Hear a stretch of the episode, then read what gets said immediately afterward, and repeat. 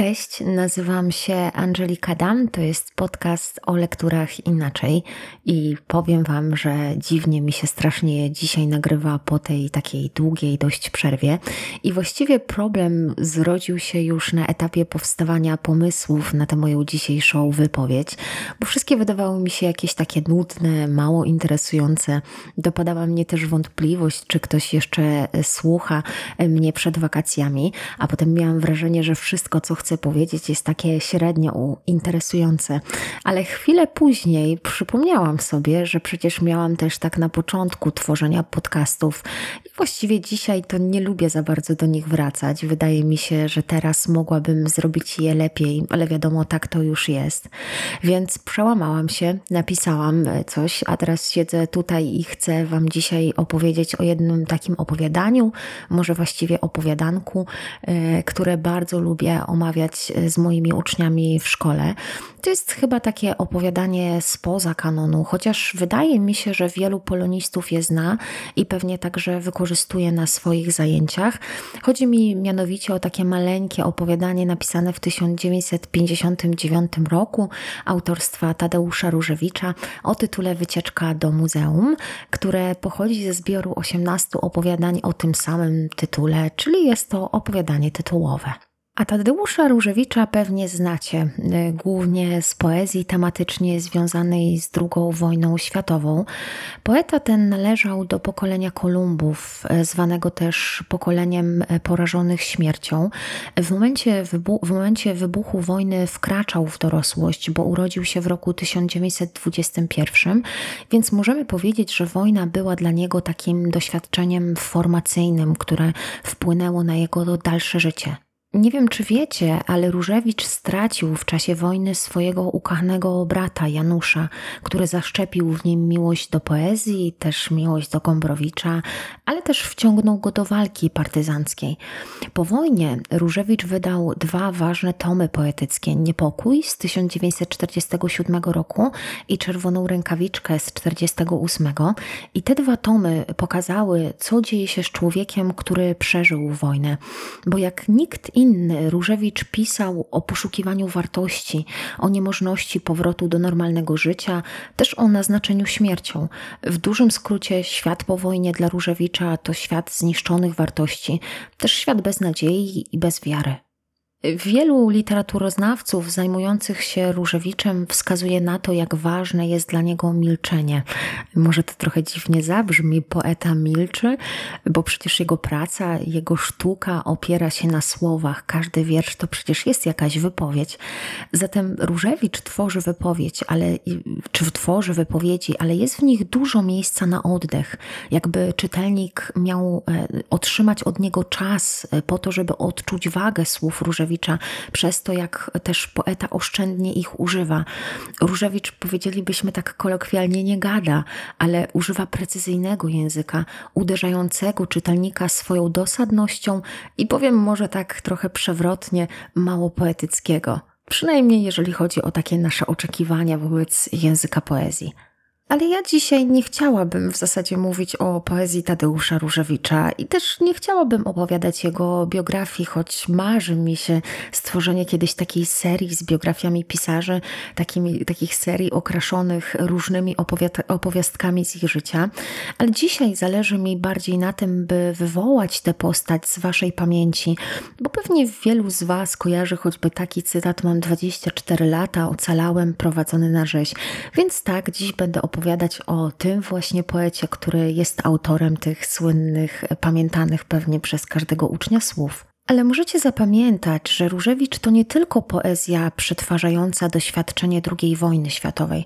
Ten poeta zmarł dopiero w 2014 roku i zobaczcie, przeżył zatem niemal cały wiek XX. Był obserwatorem wszystkich zmian zachodzących w życiu społecznym, w życiu człowieka, też w kulturze.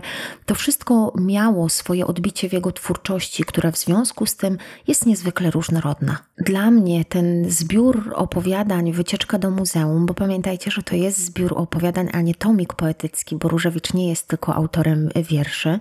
Więc dla mnie ten zbiór to właśnie takie spojrzenie Różewicza na wiek XX, na takie najważniejsze przemiany świata, odbijające się też e, na relacjach międzyludzkich.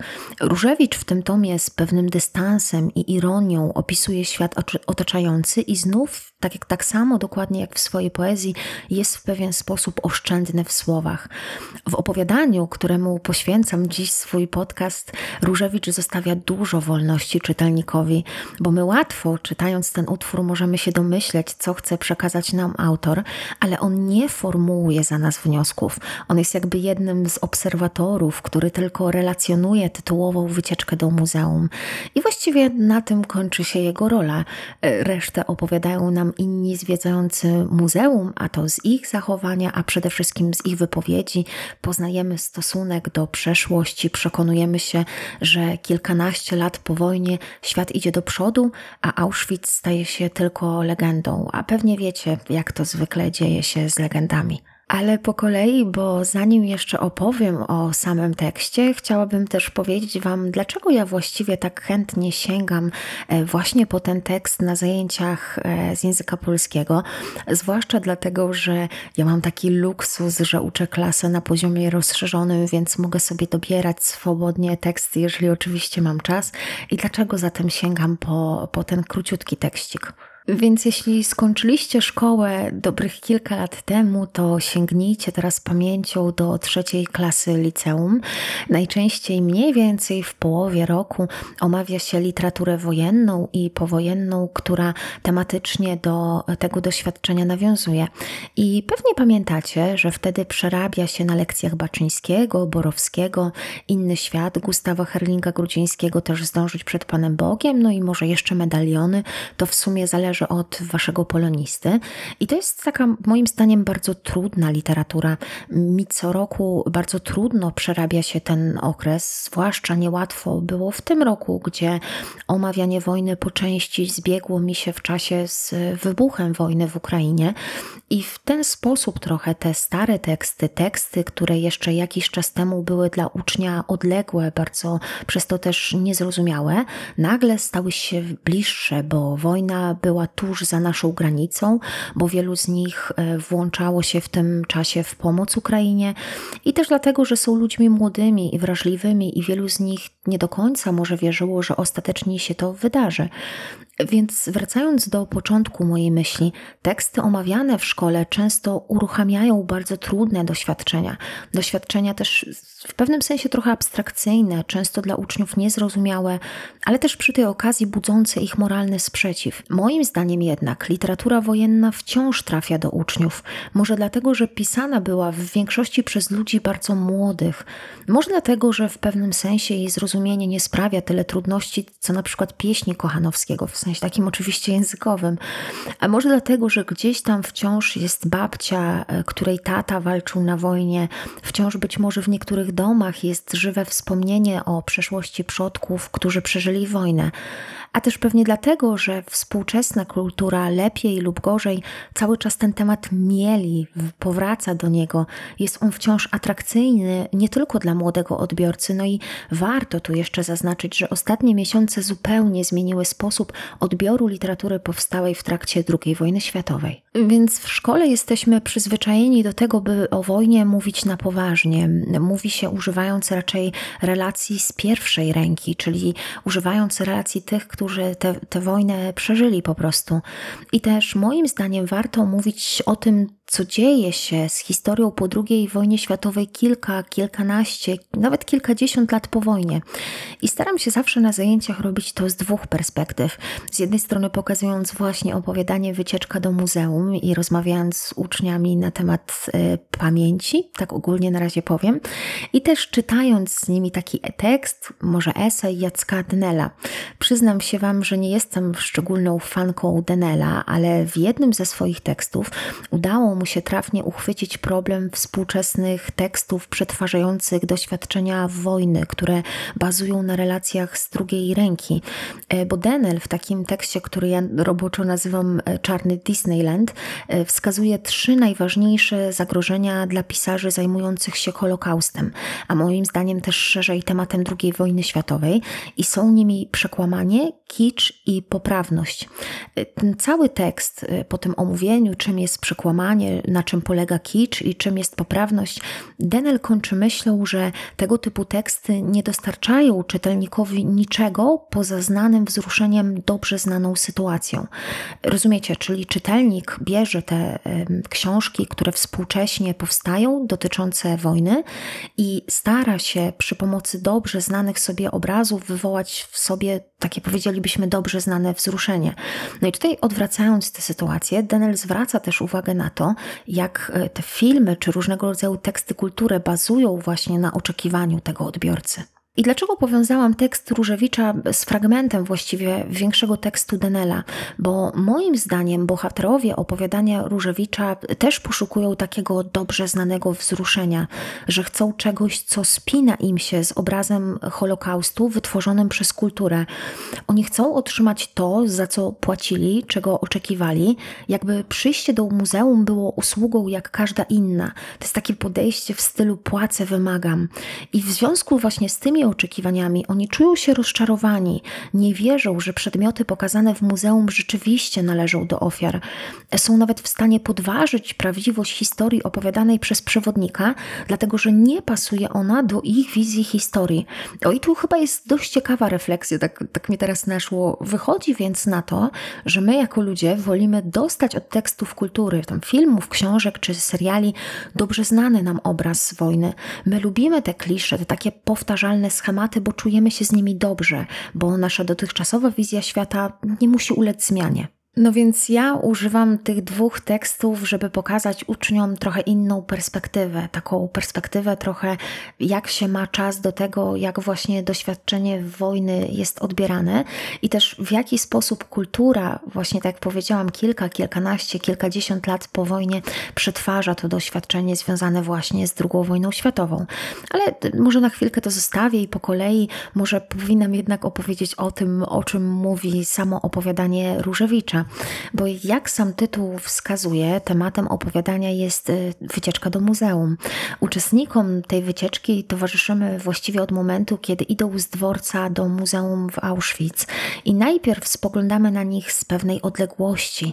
Narrator opisuje ich wygląd, dowiadujemy się, że jest październik, poznajemy też otoczenie dawnego obozu, a potem jesteśmy bliżej ludzi, słyszymy o czym rozmawiał, tak jakby kamera trochę wjeżdżała do środka, tylko że to jest opowiadanie Słyszymy zatem, o czym oni rozmawiają. Już na pierwszej stronie opowiadania jesteśmy świadkami tego, jak starsza kobieta, taka handlarka, próbuje sprzedać uczestnikom wycieczki książki na temat obozu.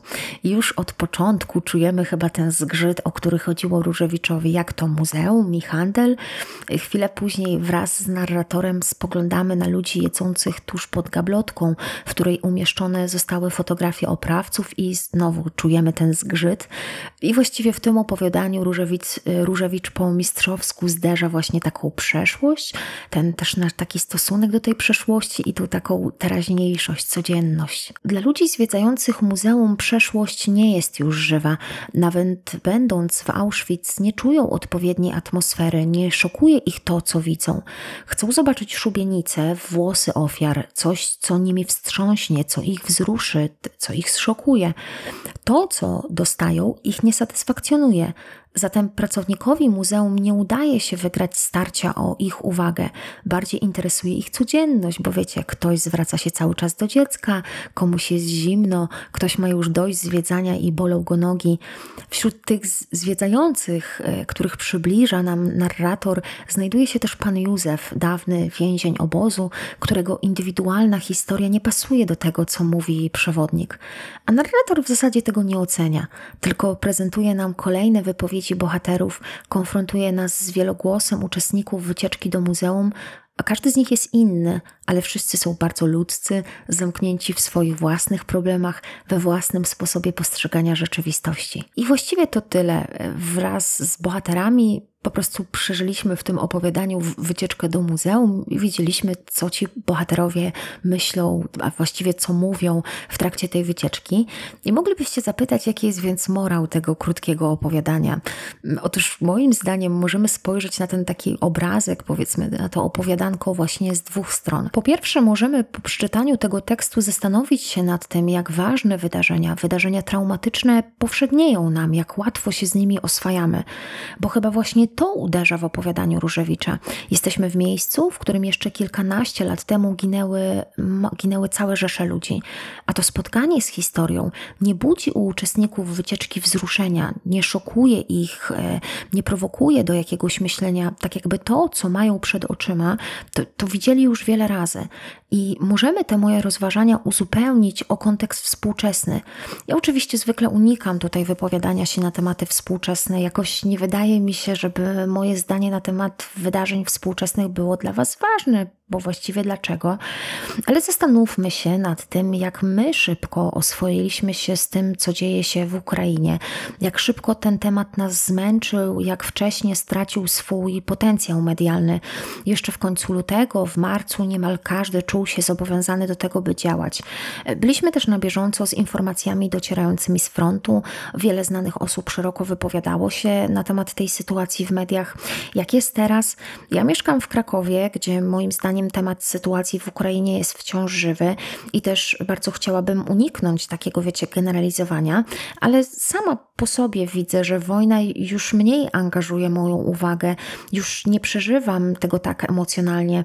I właściwie to do tej wypowiedzi sprowokowała mnie taka jedna z wypowiedzi, którą, z wypowiedzi, którą ostatnio zauważyłam na Instagramie, gdzie jedna z osób, którą obserwuję z pewnym chyba niezadowoleniem, zwróciła, tak jak ja dzisiaj, uwagę na to, jak obojętnie dziś podchodzimy do wojny w Ukrainie. I ja oczywiście rozumiałam te, to jej takie rozżalenie, nie wiem, czy to jest właściwe nazwanie tego uczucia, ten taki wewnętrzny dyskomfort, że życie toczy się dalej, ale też w tym samym czasie pomyślałam właśnie o tej drugiej perspektywie, o której dzisiaj chciałabym opowiedzieć, głównie w kontekście Różewicza, ale może także w kontekście współczesnym.